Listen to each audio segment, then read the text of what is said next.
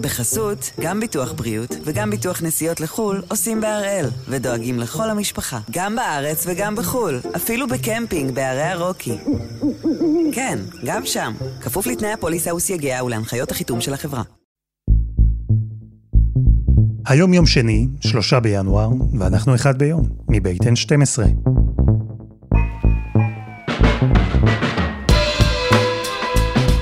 אני אלעד שמחיוף, ואנחנו כאן כדי להבין טוב יותר מה קורה סביבנו, סיפור אחד ביום, כל יום.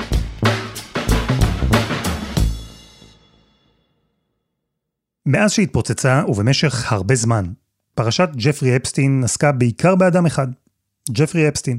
המשקיע המיליארדר, הפדופיל, הוא היה הדמות המרכזית בסיפור שכלל ניצול מיני שיטתי של נערות קטינות. התקשורת בחנה את הקשרים שלו עם מנהיגים בעולם, עם מיליארדרים, עם סלבס, דיברו הרבה על הכסף, על המטוס הפרטי שלו, על האי הפרטי שלו, אבל אז, ככל שנחשפו עוד ועוד פרטים, בטח אחרי שאפסטין התאבד בכלא, תשומת הלב הופנתה לעוד חלק בתמונה.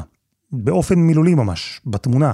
כי לא פעם לצידו של אפסטין אפשר לראות גם את מי שהייתה האישה הכי קרובה אליו. בהתחלה התקשורת העולמית אפילו לא ממש ידעה איך לבטא את השם שלה, שכתוב באיות צרפתי. אח שלה התלונן שקוראים לה גיליין, ולא ג'יזליין, כמו שקראו לה בחלק מכלי התקשורת. אבל מהר מאוד, כל העולם כבר הכיר את מי שזכתה לכינוי המדם של אפשטיין. מי שבשבוע האחרון הורשעה בתום משפט מתוקשר.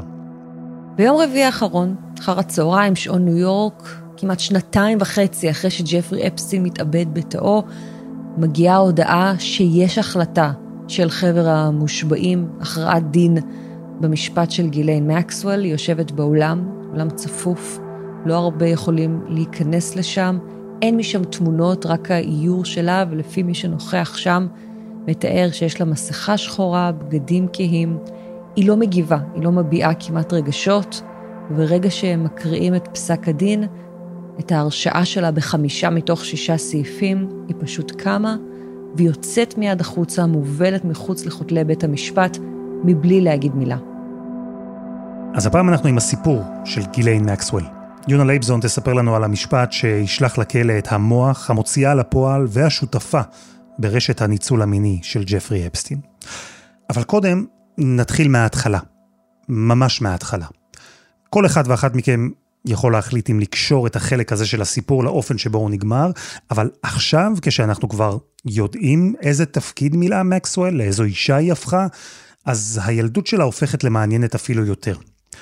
מקסוול נולדה בחג המולד 1961 בבריטניה. היא הילדה התשיעית של בטי ורוברט מקסוול, יהודי שברח מצ'כוסלובקיה תחת המשטר הנאצי, הפך לגיבור מלחמה, השתקע בבריטניה, ולמרות שהיה חסר כל, עני ממש, הוא הצליח להפוך לאל הון, לטייקון תקשורת, ואחר כך גם לחבר פרלמנט. אגב, לתקופה הוא גם היה המוציא לאור של מעריב בישראל, בין היתר. אבל מקסוול היה גם אב מתעלל, הוא מכה. הוא התאכזר לכל תשעת ילדיו, בהם גם לילדה הקטנה, גיליין. הבדל אחד היה בין גיליין לאחים שלה בכל זאת, היא, לפי האימא, בטי, הפכה לבת האהובה על רוברט. לצד המכות, לצד ההתעללות, הוא פינק אותה, טיפח אותה, ליאכטה שלו הוא קרא למשל ליידי גיליין. בבית של המקסוולס היו המון מסיבות, עם אורחים חשובים, אנשים ידועים. גיליין גדלה במוקדי הכוח והכסף של בריטניה, ואותם, את הכוח ואת הכסף, היא המשיכה לחפש גם אחר כך, כשבגרה. חברה מאוניברסיטת אוקספורד מספרת איך מקסוול הייתה אחת כזו שכל הזמן סורקת את החדר. היא הייתה למשל מחבקת מישהו לשלום, ותוך כדי מציצה מעבר לכתף שלו, אם במקרה מישהו חשוב, חזק ועשיר יותר נכנס עכשיו לחדר, ועדיף בכלל יהיה לדבר איתו. גיליין תמיד הגנה על אבא שלה, היא העריצה אותו, והוא שלח אותה לנהל עבורו עסקים שרכש.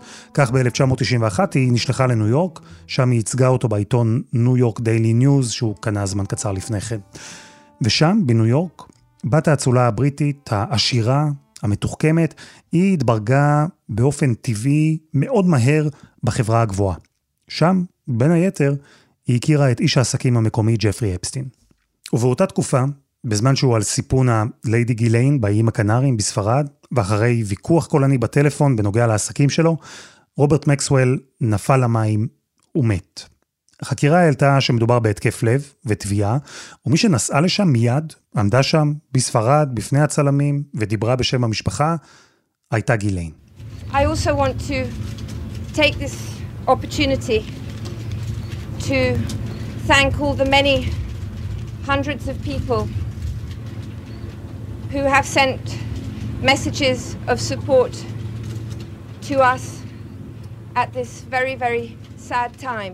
אחרי מותו התבררה האמת סביב העסקים של רוברט מקסוול, איך הוא מעל בפנסיות של יותר מ-30 אלף עובדים, מאות מיליונים, כדי להקפיץ את שווי המניה. העסקים שלו קרסו, התדמית שלו הוחתמה לעד, והכסף של המשפחה עבד. גיליין הגנה עליו, היא יצאה נגד כל מי שקרא לו גנב, היא טענה שהוא בכלל לא מת מנסיבות טבעיות, אלא שנרצח. ומאז, את החיים שלה בניו יורק, גיליין מקסוול המשיכה בערך מאותה נקודה, אבל באופן מאוד אחר. היא עדיין הייתה מקושרת מאוד, עדיין מתוחכמת, עדיין מורגלת לחיים היקרים, הנוצצים, רק שהפעם לא הייתה לה את היכולת לממן אותם. וכאן, בשלב הזה, היחסים שלה עם ג'פרי אפסטין התהדקו. שלום יונה. שלום אלעד. ספרי לי על מערכת היחסים בין מקסוול לאפסטין.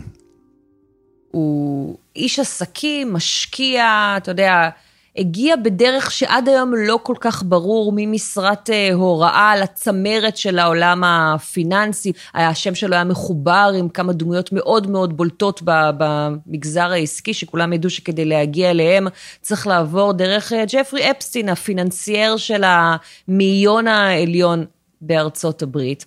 בהתחלה הם זוג, אחר כך הם הופכים להיות שותפים עסקיים. כשהם בעצם עושים את השקשוקה, כמו שאנחנו אוהבים לקרוא לזה, בשיטה האמריקאית. זה הון, זה שלטון, זה עולם הבידור, זה כל האנשים הכי נחשבים ביחד, פעם זה מערכות יחסים, פעם זה קשרי חברות, פעם זה להתקבל לאיזושהי אליטה חברתית, כשכמובן ברקע כל הזמן זה עסקים. זה משהו שהוא מאוד מאוד מקובל בארצות הברית ובניו יורק, היא זכתה לכינוי אשת חברה, הערבוב הזה בין כל האנשים, כל אחד מהאינטרסים שלו, כולם רצו להיות איתה, כולם רצו להיראות איתה, להצטלם איתה ועם אפסטין. ובאמת בשנים שהם היו ככה הפאוור קאפל של האליטה האמריקאית, גם כשהם לא היו זוג, גם כשהם היו זוג עסקי, אז אנחנו רואים, אתה יודע, הם מארחים אנשים מראשי מדינות ונסיכים וראשי חברות ונשיאי ארצות הברית לשעבר וכאלה שעוד יהיו. כל האנשים המפורסמים ביותר שעומדים בראש תעשיית הבידור, ולהיות קרוב אליהם נהיה מעין איזה תו תקן כזה של אם התקבלת לחבורה המצומצמת הזו, אם הצטלמת לידם, אם נכנסת למסיבות שלהם, בין אם זה בבית המפואר באפר איסט בניו יורק, או שזה קורה מעבר לים באחת האחוזות, או האיים שלו, אז אתה בעצם שייך למקום הנכון. אתה חלק מאיזשהו מעמד חברתי שהרבה אנשים רצו להשתייך אליו, ובאופן עצוב קצת לא כל כך הרפו ממנו גם כשהחלו להיחשף המעשים המזוויעים שאפסטין ומקסוול היו אחראים להם. זהו, שבדיעבד אנחנו יודעים, והאמת היא שגם בזמן אמת ידענו בערך, שמתחת לתמונות, מאחורי האירועים הנוצצים, יש עוד מימד, והוא מאוד אפל ביחסים של השניים. מתחת לפני השטח, הוא וגילן בעצם מנהלים רשת של סחר בקטינות, של שידול לזנות, וזה, אני אומרת רשת, כי באמת ההיקף הוא, הוא בלתי נתפס. הדבר המדהים בנוגע לאפסטין, זה שהדברים הללו בעצם כבר נחשפים. אה, בשנות האלפיים כבר מוגש נגדו כתב אישום, הוא מורשע באיזושהי עסקת טיעון אה, הזויה על אה, קיום יחסים עם קטינה, על שידול לזנות, ובעצם מרצה מאסר יחסית קצר, שגם את רובו במעין איזה תנאים מיוחדים, שבהם הוא חוזר הביתה לביתו בפלורידה בחלק מהימים, הרבה מאוד ביקורת שנמתחה על זה. וגם אחרי זה, אנחנו זוכרים את התמונות של האנשים שעדיין ממשיכים להיות uh, קרובים אליו, כאילו הסיפור הזה פשוט הושתק לחלוטין, כאילו לא מדובר פה בקטינות, כאילו לא מדובר פה בבן אדם שהיית מצפה שדווקא בגלל המעמד המאוד גבוה והפומבי שלו והרבתני, ישים אותו באיזשהו מצב קצת בעייתי. והפרשה מתפוצצת כאשר uh, בשנת uh, 2019 הוא נתפס, זה מתחיל מתחקיר עיתונאי שבעצם מתחכה גם אחרי מה שהיה בעבר, אחרי כל התלונות שהוגשו, ובעצם בפעם הראשונה מיאמי הרלד עושה מה שנעשה פה ושם, אבל אוסף את כל הנקודות. כל הנשים שהתלוננו, שהיו אז נערות והוגשו תביעות, חלקן הסתיימו בהסכמי השתקה כאלה, שמקבלים סכום של כסף ולא מדברים על זה, וככה אפשר להצליח ולקבור את זה. חלק מהמקרים זה נשים שבעצם מדברות, מוכנות לדבר בפעם הראשונה, ו... וגם כמובן, איך רשויות החוק פשוט פעלו ברשלנות, באופן שבו הם תחקרו את הדברים, באופן שבו הם טיפלו, ואז כמובן גם ההסדר אה, הטיעון הדי הזוי הזה שמגיע, והפרשה הזו מתפוצצת, עושה הרבה מאוד רעש. אפסטין נעצר. Breaking news, billionaire Jeffrey Epstein arrested on new sex trafficking charges. The accusations date back to the 2000s and involve... ממש נלקח ישר משדה התעופה, פושטים על האחוזה שלו. פחות מחודש אה, אחרי המעצר הוא בעצם מצליח להתאבד בתאו. כשהמתלוננות נשארות עם סימן שאלה מאוד מאוד גדול ואיזושהי תחושת החמצה של מה קורה עכשיו. אחרי שהדמות המרכזית, החשוד המרכזי, ג'פרי אפסטין שם קץ לחייו בכלא, וכך גם חמק מלתת דין על המעשים שלו, תשומת הלב הופנתה לאישה שהייתה שם לצידו, גיליין מקסוול. והיא נעלמה. אף אחד לא ידע איפה היא נמצאת. אבל קודם, חסות אחת וממש מיד חוזרים.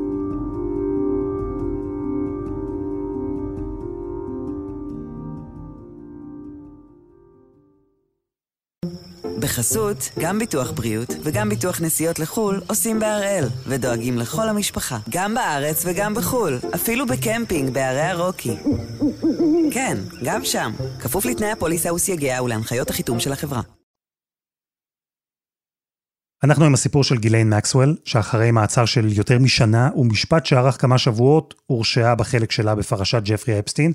החלק שלה הוא מאוד מהותי, הוא מרכזי. ויונה לייבזון, בהתחלה, כשהפרשה התפוצצה, איפה הייתה מקסוול? צריך להגיד שבשנים האחרונות כנראה הקשר ביניהם נותק, היא גם לא נראתה איתו, היא גם לא נראתה בכלל, כנראה באופן מאוד מאוד מחושב, לא ראו אותה באירועים פומביים, היא כבר לא הייתה במעמד הגבוה והעליתה ומצטלמת עם כולם, אבל השם שלה עדיין היה מוכר בחוגים מסוימים, והיא בעצם מתבודדת. מאותו רגע שהוא נעצר, כאשר הרשויות פשוט לא יודעות איפה היא נמצאת. We are learning more about the whereabouts of Ghislaine Maxwell. Everyone's looking for her. She has kept a low profile since Jeffrey Epstein's death. אתה זוכר שהיה איזה סיפור, האם היא נמצאת בכלל בלונדון, או שאולי היא מתחבאת בישראל בגלל הקשרים אה, של אבא שלה וכולי שהיו בארץ? במשך כמעט שנה מחפשים אחר גיליין מקסוול. Socialite Ghislaine Maxwell was arrested by the FBI around 8:30 this morning. She'd been hiding out in a 150 acre estate apparently paid for with a million in cash. אה, ואז בוקר אחד אנחנו מתעוררים לתמונות האלה, פשיטה של ה-FBI בבית שלה בניו-המפשר, צריך להגיד שכבר לפני זה היו דיווחים על כך שמתנהלים מגעים בין אנשיה, עורכי דינה, לבין רשויות החוק, על כך שהיא תסגיר את עצמה, אה, שזה גם הזוי, כן? אנחנו הרי... כמה אנשים יש להם את הפריבילגיה הזאת לנהל משא ומתן על אה, אופן ההסגרה שלהם, רק מסביר מה המעמד שלה ואיפה היא נמצאת, אנחנו רואים את התמונות של מהמסוקים המשטרתיים, איך הם בעצם קוראים לא עונה, פורצים פנימה, עוצרים אותה.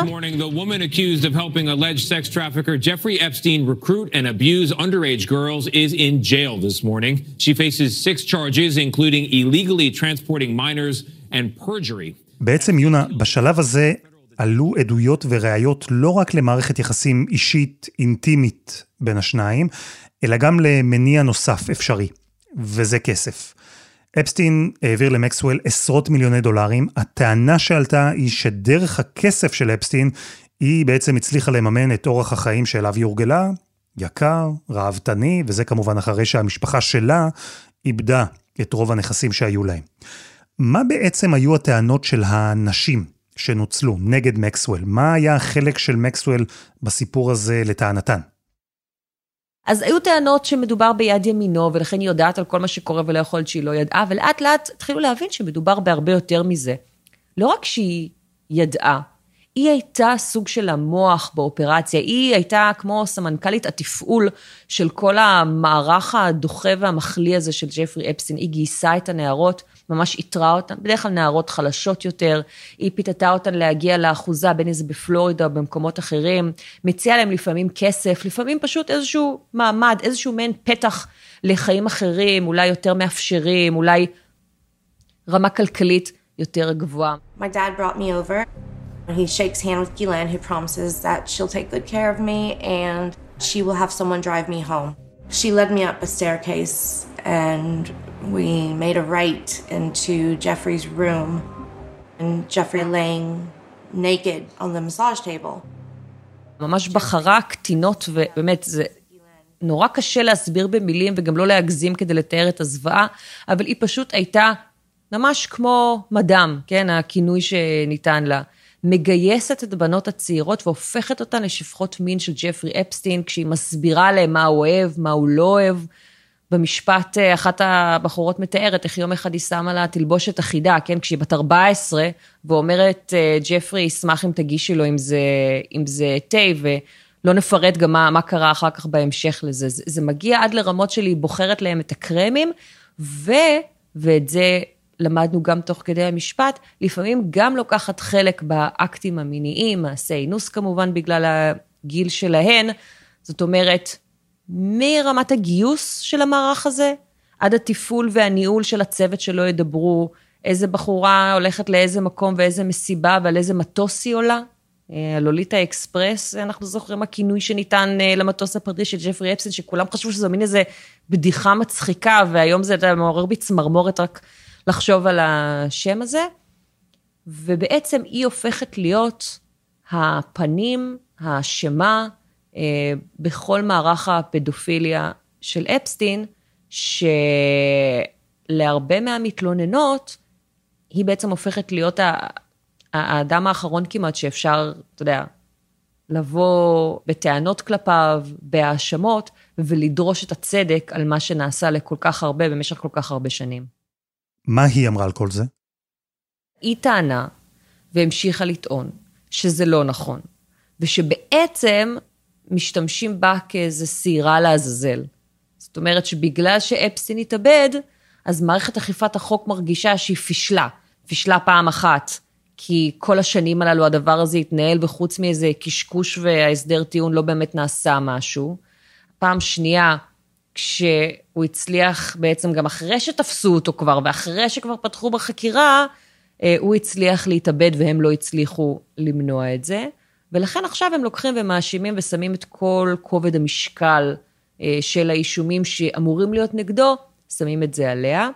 כשמנגד, אותן ארבע נשים שמעידות במשפט נגדה, טוענות שהיא ממש הייתה הגורם היוזם והמנהלת בפועל של כל אה, רשת הסחר בקטינות הזו. והמשפט שלה נפתח בסוף נובמבר השנה, מה ראינו שם? מה גילינו שם? אז אנחנו כן אה, ראינו את התמונות שהתפרסמו שלה ושל אפסטין, דברים שלא נחשפו בעבר, כדי להראות בעצם עד כמה קרובים הם היו. העדות של האנשים, כולל דוגמה מיטת העיסוי שהביאו, כדי להראות איך בדיוק היא הדריכה אותן, איך לעשות לו את המסאז' ובאיזה שמן לבחור, ודברים שהיא נתנה להן, אבל כמובן שהעדויות של אנשים היו החלק המרכזי וה... עיקרי במשפט הזה, העובדה שהן מספרות את מה שעבר עליהן, כולל אגב, לדוגמה אחת מהן, שבזמן אמת סיפרה איך היא קיבלה כסף, וגם הבן זוג שהיה לה אז העיד איך הוא היה בא ואוסף אותה.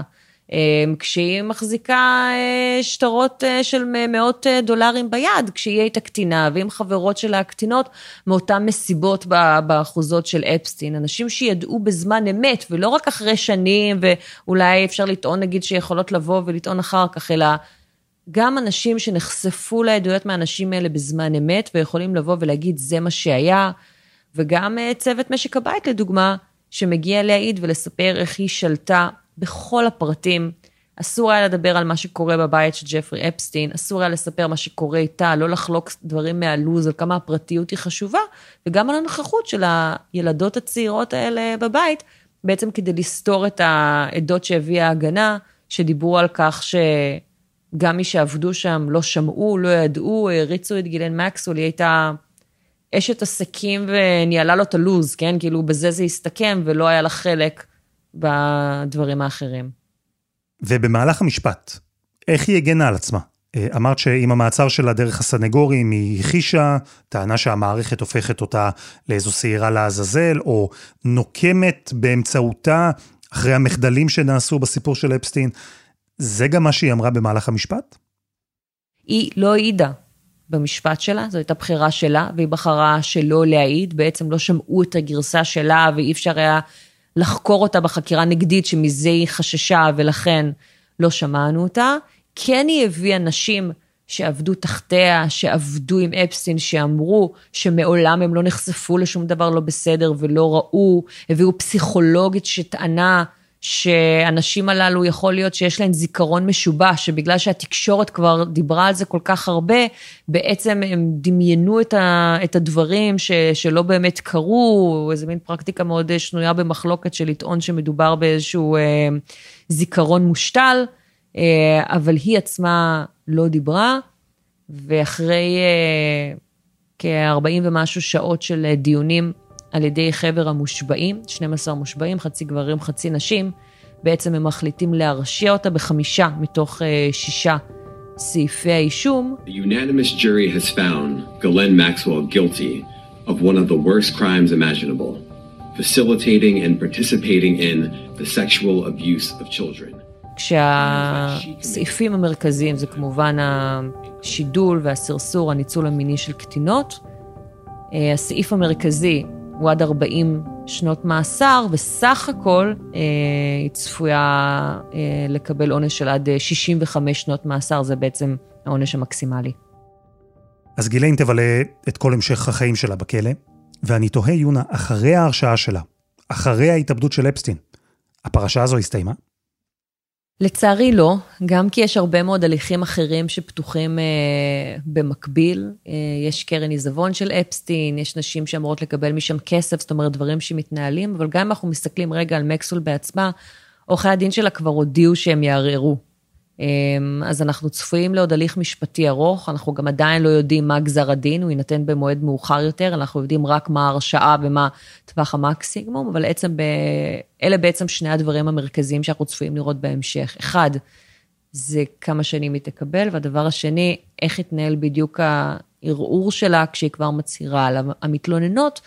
אחרי ההרשעה הזו, אמרו שהן מרגישות איזשהו סיפוק, שלפחות מישהי שהייתה מעורבת במעשים האכזריים הללו, כן הורשעה, כן הצדק נעשה, אתה יודע, זה גם איזושהי חותמת, שעם כל הכבוד לתחקירים העיתונאיים ולעובדה שהוא נעצר, חלקן צריכות את ההרשעה בבית משפט, את העובדה שיש כאן איזושהי חותמת שבאמת שמה זרקור על זה שמה שנעשה להן, אכן נעשה להן, שהם היו מעשים מחרידים, שהן סבלו, וזה יכול אולי להקל במעט עד כמה שאפשר את המועקה הזו שנוצרה, גם כתוצאה מהמעשים שנעשו להם, גם כתוצאה שגם כשהם כבר כן התלוננו, אף אחד לא ככה האמין להם או עשו על זה משהו, וגם כשכבר כן הרשויות פעלו בנושא, בסוף הוא התאבד והם נשארו אה, מאוד מאוד מאוכזבות ובלי עשיית הצדק שהן היו רוצות לעשות עם המעשים שקרו להם. זהו, ושווה לציין בהיבט הזה שלפרשת אפסטין יש עוד פרשות נוספות שבעצם יצאו ממנה. וירג'יניה רוברטס, אחת הקורבנות שלו, תובעת עכשיו בארצות הברית את הנסיך אנדרו. היא טענה שהוא היה בין אותם חברים של אפסטין שניצלו אותה מינית כשהיא הייתה קטינה. אנדרו מכחיש בתוקף, הוא ניסה להיאבק משפטית בחזרה, אה, אבל כל זה כבר סיפור לפרק אחר שלנו. יונה, תודה. תודה, אלעד.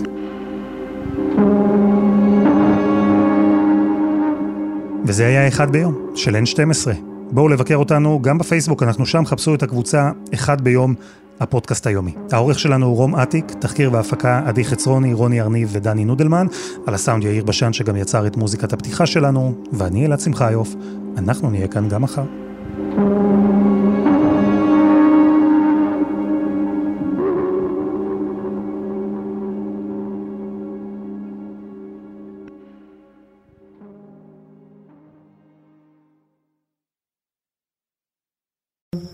בחסות, גם ביטוח בריאות וגם ביטוח נסיעות לחו"ל עושים בהראל, ודואגים לכל המשפחה, גם בארץ וגם בחו"ל, אפילו בקמפינג בערי הרוקי.